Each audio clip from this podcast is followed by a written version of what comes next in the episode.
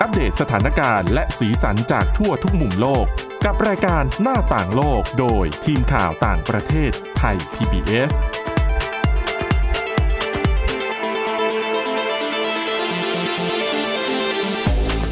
สวัสดีค่ะ คุณผู้ฟังกลับมาพบกันอีกครั้งนะคะ ในรายการหน้าต่างโลกค่ะ ซึ่งรายการนี้ก็จะนำเรื่องราวข่าวสาร แล้วก็บทความที่น่าสนใจจากต่างประเทศ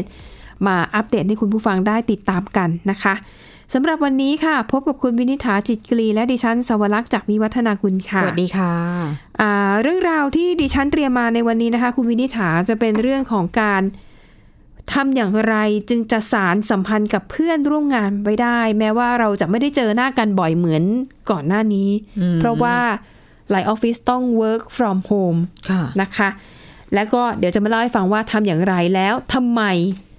ถึงต้องรักษาความสัมพันธ์กับคนเหล่านี้ด้วย อ่ะ นะคะ แต่วันนี้คุณวินิฐาก็มีเรื่องที่น่าสนใจเช่นเดียวกัน เป็นเรื่องของคนงองแงไม่ยอมฉีดวัคซีน แต่อยากได้สิทธิประโยชน์เหมือนพวกคนที่เขาฉีดวัคซีนแล้ว ถูกต้อง ก็เลยมีการซื้อใบรับรองปลอมมีด้วยเหรอคะแบบ เกิด นี้ ธุรกิจใหม่ขึ้นมาอันนี้ ที่ประเทศไหนนะคะ รัสเซียค่ะ อ๋อรัสเซียนี่จะมีปัญหาว่าคนคนไม่ค่อยยอมไปฉีด ไม่เชื่อมั่น ไว้ใจ ใช่ไหมเอ ใช่ อ ก็คือด้วยความที่รัสเซียเนี่ยก็พัฒนาวัคซีนเองเนาะสปุตนิก สปุกมีสองมีสองรุ่นด้วยใช่ไหม มี รุ่นล่าสุดชื่อสปุกนิ l ไลท์ ละ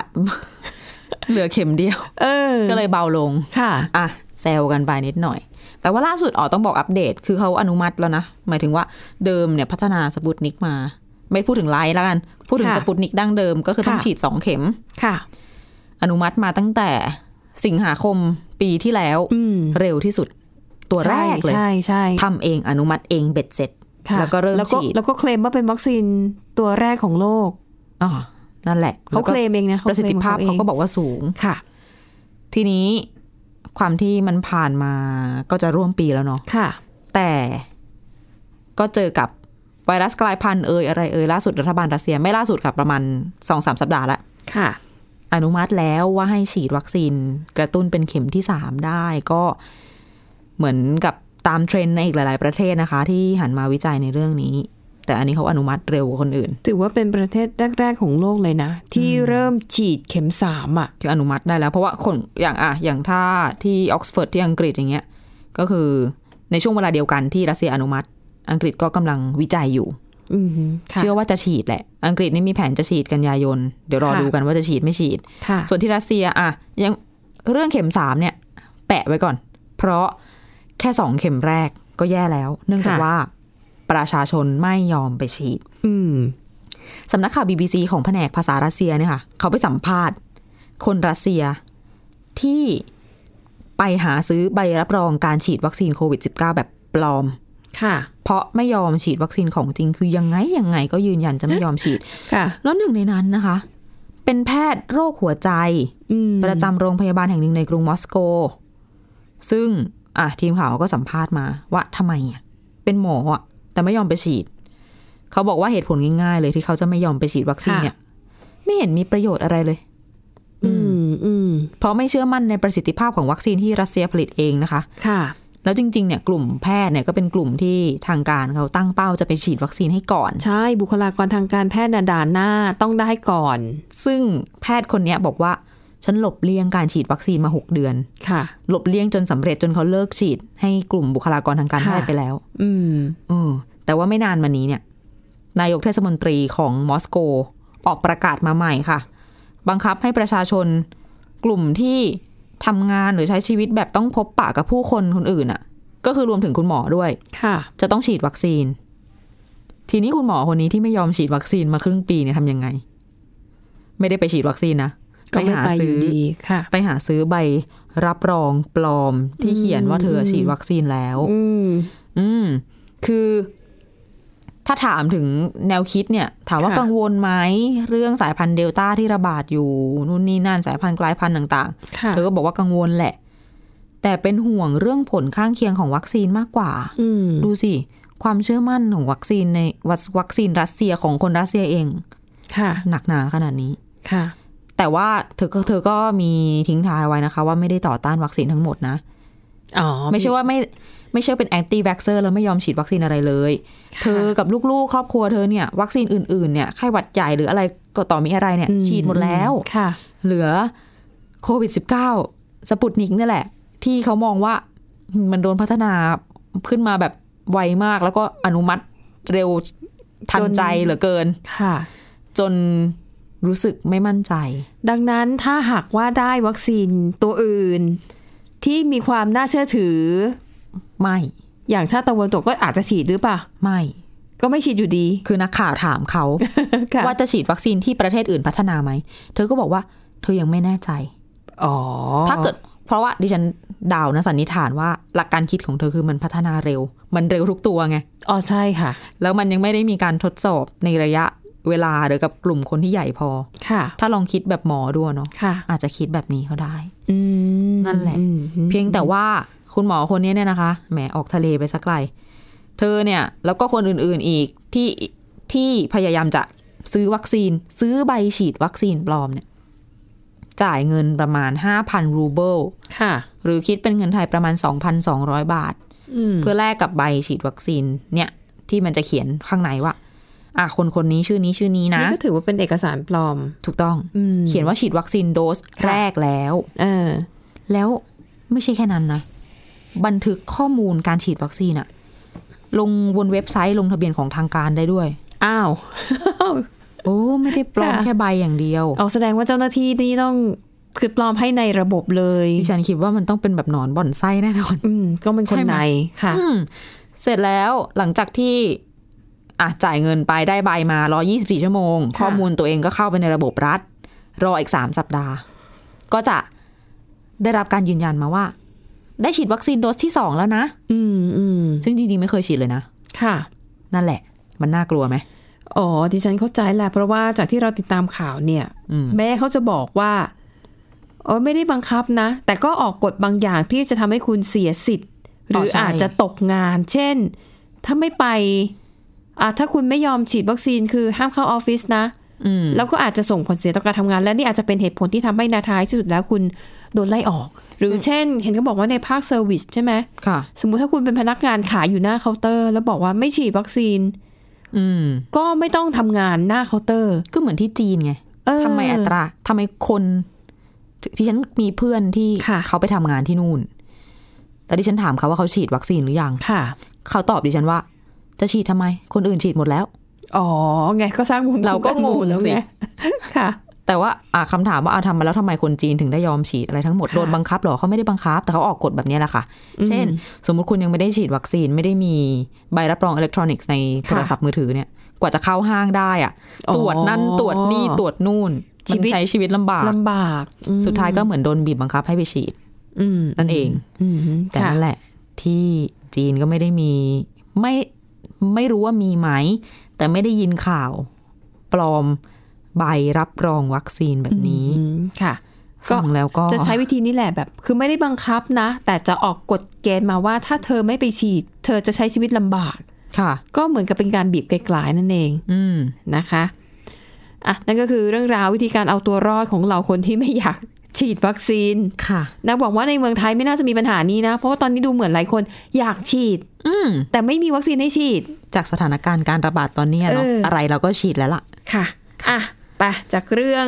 วัคซีนนะคะ ไปต่อกันที่เรื่องของรูปแบบชีวิตการทำงานที่มันเปลี่ยนแปลงไป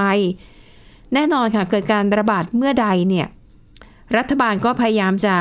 กระตุ้นนะคะ ให้บริษัทห้างร้านทั้งหลายเนี่ย พยายามให้พนักงานทำงานจากบ้านให้ได้มากที่สุดเท่าที่จะทำได้ ค่ะ ทีนี้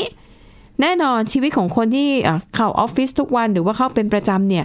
ต้องยอมรับว่าสิ่งหนึ่งที่ทำให้คนจูงจูงใจผู้คนอยากให้โอ้ยตื่นเช้ามาแล้วอยากเข้าที่ทำงานก็คือ การได้มาพบปะกับเพื่อนร่วมงาน อืม นะคะเอ่ออ่ะแม้ว่าบางคนอาจจะรู้สึกว่าอุ้ยคนในแผนกเดียวกันนะไม่ค่อยสนิทเท่าไหร่ แต่อาจจะสนิทกับพนักงานแผนกอื่น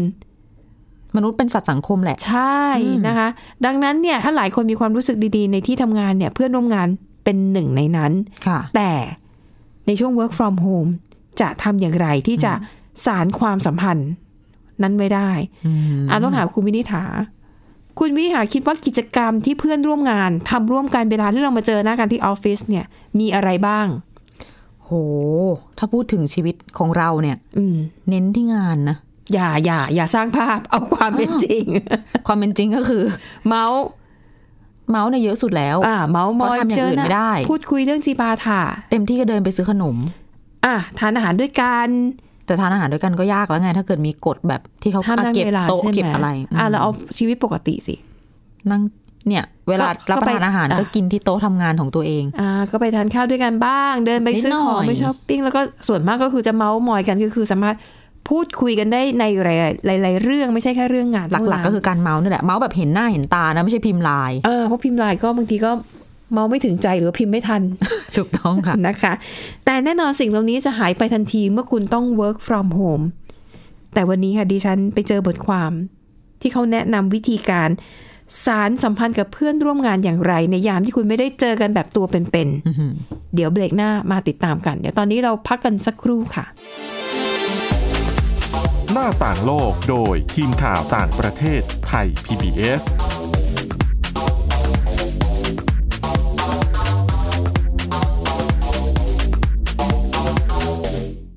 เพียงแค่มีสมาร์ทโฟน ก็ฟังได้ไทย PBS ดิจิทัล Radio สถานีวิทยุดิจิทัลจากไทย PBS เพิ่มช่องทางง่ายๆ ให้คุณได้ฟังรายการดีๆ ทั้งสดและย้อนหลัง ผ่านแอปพลิเคชันไทย PBS Radio หรือเวอร์ไบเว็บไทยพีบีเอสเรดิโอคอมไทยพีบีเอสดิจิทัลเรดิโออินฟอร์ทนเมนต์ for all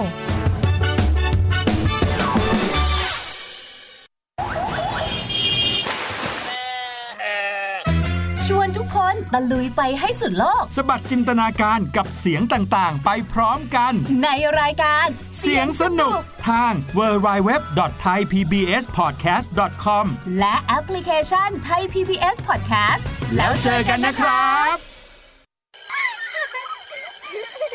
โรงเรียนเลิกแล้วกลับบ้านพร้อมกับรายการ Kids Hours โดยวัญญาชยโย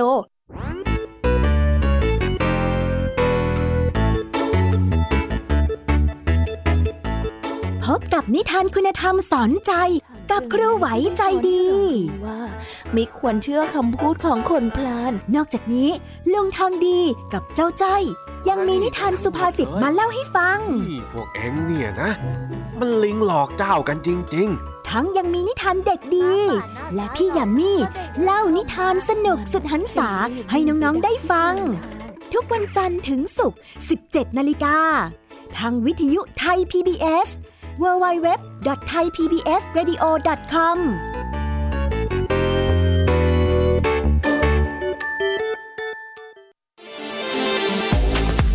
หน้าต่างโลกโดยทีมข่าวต่างประเทศไทย PBS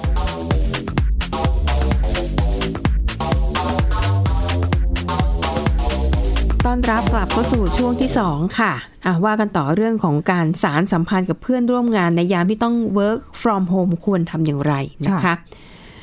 มันมีงานวิจัยนะคะจาก Harvard Study of Adult Development ค่ะ เขาบอกว่าความสัมพันธ์ที่แข็งแรงระหว่างเพื่อนร่วมงาน จะทำให้คนทำงานนั้นมีความสุขในมีความสุขขึ้นในระยะยาวนะคะ เขาบอกว่า เนื่องจากว่าคนจำนวนมากเนี่ยใช้เวลาส่วนใหญ่ของชีวิตในแต่ละวัน อยู่ในที่ทำงาน ค่ะ ดังนั้นถ้าอยู่ในที่ทำงานแล้ว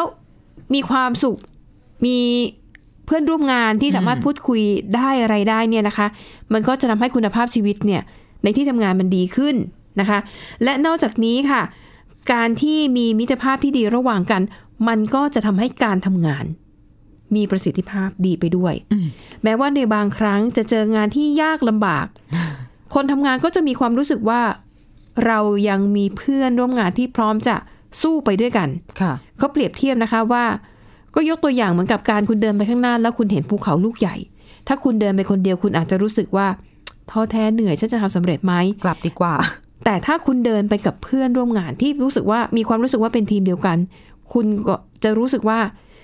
แม้ภูเขาจะลูกใหญ่ แต่คุณสามารถก้าวไปถึงยอดสูงสุดได้นะคะ ดังนั้นความสัมพันธ์กับเรื่องเพื่อนร่วมงาน จึงถือว่ามีความสำคัญอย่างยิ่งอ่ะทีนี้จะสารสัมพันธ์กันอย่างไร เจนฟิชเชอร์นะคะ เป็นประธานเจ้าหน้าที่ฝ่ายคุณภาพชีวิตของบริษัทเอกชนแห่งหนึ่งนะคะ ให้คำแนะนำอย่างนี้ค่ะ เขาบอกว่า ถ้าการทำงานจากบ้าน ซึ่งหลายครั้งเนี่ยก็อาจจะมีการประชุมกันนะคะ แน่นอนค่ะ วิธีสารสัมพันธ์เนี่ยก็คงจะมีเทียงทางเลือกเดียวนั่นก็คือการใช้เทคโนโลยี หรือว่าช่องทางสื่อสารต่างๆ ที่ผ่านระบบออนไลน์ ค่ะ นะคะคำแนะนำนะคะ จากนักจิตวิทยาค่ะ ระบุว่า ถ้าหากออฟฟิศไหนเนี่ย คือจำเป็นต้องมีการประชุมกันทุกเช้า เหมือนกับอ่ะตื่นเช้ามาก็นัดเวลาว่าเราจะต้องมาประชุมออนไลน์นี่นะมารายงานผล เขาแนะนำว่าก่อนหรือหลังจากการประชุม จะเริ่มขึ้นหรือว่าจะจบลงเนี่ยนะคะ แนะนำว่าให้เผื่อเวลาไว้สัก 5 นาที ตอนต้นหรือตอนท้ายก็ได้ แล้วให้ 5 นาทีนั้นเนี่ยเป็นช่วงเวลาของการพูดคุยอย่างไม่เป็นทางการ อ๋อ านะคะ อาจจะมีเอ่อการพูดคุยคุยเล่นสารทุกข์สุขดิบหรือว่าแซวหยอกเย้ากันอะไรอย่างเงี้ย ให้มันรู้สึกว่าเออมีความเป็นธรรมชาติ เอาแค่พองาม อ่ะ นะคะ แล้วก็บางคนเนี่ยนะคะ บอกว่าก็คือควรจะจัดเวลาแค่พองาม ก่อนและหลังการประชุม 5 นาทีเนี่ยถือว่าโอเค แต่ไม่ถึงกับไม่ควรจะถึงกับขั้น จัดเป็นตารางงานแบบจริงจัง อย่างเช่น Zoom Happy Hour อย่างเงี้ย เหมือนกับ จริงจังไปหน่อย ใช่ คือนัดให้คนมาประชุมกันเพื่อพูดคุยเล่นผ่านทางซูม นักจิตวิทยาบอกว่า คือมันอาจจะดูย้อนแยง้ง อืม เจตนาคือต้องการให้มันเบาให้มันผ่อนคลายใช่ไหม อ่ะ แต่พอคุณทำเป็นตารางปุ๊บทำเป็นตารางนัดหมายว่า จริง ตารางนัดหมายเข้ามาคุยเล่น ถูก มันจะยังไงอยู่ ที่สำคัญคือมันจะดูเหมือนกับว่า ไม่ให้ความสำคัญกับเวลาของคนอื่นด้วย คือเหมือนกำลังจะสื่อว่า ค่ะ ไม่ใช่ทุกคนที่จะมีเวลาว่างและอยาก จะเสียเวลานานเท่าไหร่เท่าไหร่สำหรับการไปคุยเล่น อืม ถูกไหม อือฮึ มันต้องเป็นไปด้วยความสมัครใจ อ่ะใช่นะคะ แล้วก็นักจิตวิทยายังแนะนำด้วยนะคะ ว่าอ่ะสำหรับคนที่สมัครใจรู้สึกว่าเออก็ดีเหมือนกันนะ มีเวลาแบบเออนัดกันมาเมาส์มอยพูดคุยอะไรอย่างเงี้ย แต่ก็มีคำเตือนนะคะว่า ถ้าหากทุกคนตกลงปรงใจว่าจะใช้ช่วงเวลาแบบนั้นจริง ๆ เนี่ย ค่ะ เวลาที่เพื่อนร่วมงานพูด หรือบางทีเขาอาจจะอ่ะอยากจะแบบเล่าประสบการณ์ส่วนตัวใช่ปะโอ้ยเนี่ยอยู่บ้านเนี่ยเครียดมากเลยเนี่ย อืม ลูกก็ต้องนั่นคุณแม่ก็ต้องดูแล สามีก็ต้องอย่างนั้นอย่างนี้ คนที่ฟังเนี่ย นักจิตวิทยาแนะนำว่า คุณควรจะตั้งใจฟังเขา อืม เพราะเขากำลังอยากอยากจะบอกเล่าสิ่งที่เขาพบเจอมาเหมือนกับอ่ะเป็นการระบายอย่างหนึ่งคุณควรจะตั้งใจฟังเขาช่วงนั้นเนี่ยควรจะตัดสิ่งที่รบกวนออกไป เช่น ไม่ใช่ว่าฟังเพื่อนเล่าอยู่แล้วคุณก็แอบนั่งเล่นเกมอยู่ อืม อะไรอย่างเงี้ยโดยไม่ได้สนใจฟังเขาจริงๆ หรือ หรือเดินหนีหายไปจากจอ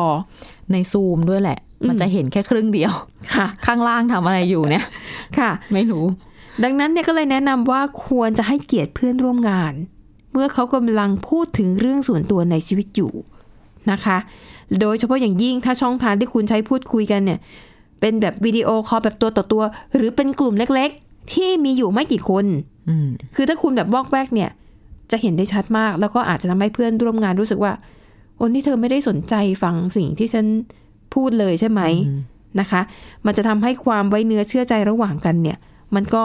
ลดลงนะคะอ่ะอันนี้ก็เป็นแนวทางคร่าวๆแหละ เพราะเอาจริงๆอะ work from home มันก็จะสารสัมพันธ์อะไรมากไม่ได้ จริง ๆ ดิฉันมีประสบการณ์การเข้าร่วม ค่ะ การอบรมทางซูม ค่ะ งานหนึ่งเมื่อไม่นานมานี้ แต่ว่ามันเป็นงานที่ผู้เข้าร่วมมีตั้งแต่อยู่ออสเตรเลียไป ค่ะ จนถึง น่าจะเป็นบราซิล ค่ะ ซึ่งไทำโซนต่างกันมาก อืม อย่างในบ้านเราอะ่ะ มันจะเริ่มขึ้นประมาณสองทุ่ม หลังจากที่ดิฉันเลิกเลิกงานกลับไปบ้าน ค่ะ แล้วก็จะจบประมาณสี่ทุ่ม ค่ะ ในขณะที่คนที่ออสเตรเลียน่ะตีหนึ่งตีสองไปแล้ว โอ้ แล้วหลังการอบรมเสร็จอ่ะ คนจัดงานเขาทำแบบที่คุณสวรักษ์บอกเลยก็คืออ่ะสมมติจบสี่ทุ่มเขาก็จะบอกว่าอ่ะเดี๋ยวเขาจะเปิดเซสชันนี้ไว้นะ จะได้คุยเล่นกัน ค่ะ ทำความรู้จักกัน เพราะว่าเนี่ยไม่มีโอกาสมาเจอกันแบบตัวเป็น อืม ๆเพราะว่าโควิด -19 นู่นนี่นั่น ค่ะ แต่ปรากฏเอาเข้าจริงๆถึงเวลาสี่ทุ่มก็ เออขอตัวก่อนนะ เดี๋ยวพรุ่งนี้ฉันต้องไปทำงาน อะไรอย่างเงี้ยก็คือสรุปก็คือไม่มีใครได้อยู่คุยกันเลย อืมอืม แต่ว่าชื่นชมในแนวคิดของคนจัดงานนะ ค่ะ เนาะที่อุตส่าห์นึกถึง อืม สุขภาพจิต และ อืม มิตรภาพของคนที่เข้าร่วมงาน ค่ะ อ่ะ นั่นก็เป็นประสบการณ์ใหม่ ๆ นะ ที่พวกเราต้องเจอ ค่ะ อ่ะ ก็หวังว่าสถานการณ์มันจะดีขึ้นในเร็ววันนะคะ อ่ะ ไปดูเรื่องดีๆกันบ้าง ค่ะ เรื่องดีๆของคนอื่นนะไม่ใช่เรื่องของเรา คือ มื่อปีที่แล้วค่ะ คือปีที่แล้วเนี่ยมีการระบาดของโควิด -19 ใช่ไหม ซึ่งดิฉันมั่นใจว่าคนส่วนใหญ่ของโลกจะต้องจนลง อืม เป็นผลกระทบจากมาตรการต่างๆ ที่ใช้รับมือกับโควิด -19 แต่คุณผู้ฟังคะผลวิจัยนะคะเป็นรายงานอ่าวิจัยเรื่องความมั่งคั่งของประชากรโลก หรือว่า global wealth report ฉบับล่าสุดของ Credit Suisse ค่ะ เปิดเผยว่าปีที่แล้วนะคะ ทั่วโลกค่ะ มีคนที่เป็นเศรษฐีเงินล้านหรือว่ามิลเลนแนร์เพิ่มขึ้น 5 ล้าน2แสนคน อุ้ยก็เยอะอยู่นะ ส่งผลให้จำนวนของคนที่เป็นมิลเลนแนร์หรือว่าเศรษฐีทั่วโลกนะคะ อยู่ที่ 56 ล้าน1แสนคน อืม สัดส่วน 5.2 ล้านเนี่ย เพิ่มขึ้นก็ถือว่าเยอะนะ ค่ะ นะคะ ถามว่าเหตุผลมาจากอะไรในขณะที่คนทั่วโลกอะ่ะ ส่วนใหญ่จะเดือดร้อนประสบปัญหา แต่คนกลุ่มนี้กลายเป็นมหาเศรษฐีนะคะ สาเหตุหลักๆ ค่ะ เขาบอกว่า ปัจจัยเรื่องของอสังหาริมทรัพย์ เพราะว่าราคาอสังหาริมทรัพย์นั้นเพิ่มสูงขึ้น เหตุผลมาจากมาตรการกระตุ้นเศรษฐกิจของรัฐบาลทั้งหลาย ค่ะ นะคะพอรัฐบาลเนี่ยพยายามจะอัดฉีดงบประมาณเข้ามา เพื่อกระตุ้นปัจจัยนี้ค่ะ ส่งผลทำให้ราคาบ้านและที่ดินปรับตัวสูงขึ้น เลยไปเพิ่มมูลค่าทรัพย์สิน อืม อีกอันหนึงก็คือตลาดหุ้น ค่ะ นะคะสองปัจจัยเนี้ยเป็นสิ่งที่ทำให้เอ่อการวัดดัชนีความร่ำรวยเนี่ยมันขึ้นขึ้นลงลงเร็วมากนะคะอ่ะนี่ก็เป็นเรื่องของเรียกว่าอะไรนะ เป็นโอกาสที่เกิดขึ้นในช่วงเวลาของวิกฤตนะคะ และนอกจากนี้ค่ะ ผลวิจัยโดยรวมนะคะพบว่าในปีที่แล้วเนี่ยความมั่งคั่งทั่วโลก เติบโตขึ้น 7.4% อืม นะคะอ่ะก็อย่างจากสาเหตุที่ว่ามา ซึ่งการขยายตัวในครั้งนี้ค่ะ สะท้อนให้เห็นถึงการเติบโตทางเศรษฐกิจของกลุ่มประเทศเศรษฐกิจเกิดใหม่ โดยเฉพาะจีน ค่ะ จีนนี่คือชนชั้นกลางเนี่ยขยายตัวมากที่สุดเลยนะคะ ในกลุ่มประเทศที่กำลังพัฒนา แล้วก็ในขณะเดียวกันค่ะนโยบายและกฎระเบียบของภาครัฐ การลดอัตราดอกเบี้ยของธนาคารกลางทั่วโลก ในช่วงที่เกิดการระบาด อันนี้คือปัจจัยสำคัญ ที่สนับสนุนให้การกระจายรายได้ ทั่วถึงมากขึ้น อืม นะคะอ่ะอันนี้ก็อาจจะเรียกว่า แต่ว่ารวยก็คือรวยขึ้นเหมือนกับคนที่รวยอยู่แล้วมีทรัพย์สินอยู่แล้ว คือรวยขึ้น คนที่รวยอยู่แล้วก็ยิ่งรวยไปอีก ใช่ แต่คนทั่วไปที่ไม่ได้รวย อืม หาเช้ากินข้ามหูยิ่งแล้วใหญ่ คือถูกต้อง หนักเลย หนักเลยนะคะ หนักมากอ่ะแต่นั่นแหละนี่คือสิ่งที่เกิดขึ้นมันคือความเป็นจริงของโลกนี้อ่ะดังนั้น ใครยังพอมีกำลังทรัพย์อยู่นะคะ ยังก็ช่วยเหลือกันละกันนะคะอ่ะใครไม่ไหวจริงๆช่วงนี้ก็ต้องอดทนอย่างไปก่อน แล้วก็พยายามมองหาทางออกให้ชีวิต เพราะว่ามันจะไม่วิกฤตอย่างนี้ตลอดไปแน่นอนคุณผู้ฟัง สักวันมันต้องดีขึ้น คือชีวิตต้องมีหวังใช่ไหม ถูกต้องชีวิตต้องมีหวังมันต้องดีขึ้น พูดอย่างนี้กับตัวเองบ่อย ๆนะคะ ค่ะ แล้วก็ประคองตัวให้ได้มากที่สุด รักษาสุขภาพ อืม อยู่เอาอ่ะให้รอดนะพูด ใช่ ง่าย รายได้ไม่มีรายได้น้อยลง ลดรายจ่าย พ ค่ะ ยายามดิ้นนะคะอ่ะให้กำลังใจกันไปสำหรับวันนี้หมดเวลาแล้วขอบคุณสำหรับการติดตามเราสองคนแล้วก็ทีมงานลาไปก่อน พบกันใหม่ตอนหน้า สวัสดีค่ะ สวัสดีค่ะ Thai PBS podcast. View the world via the voice.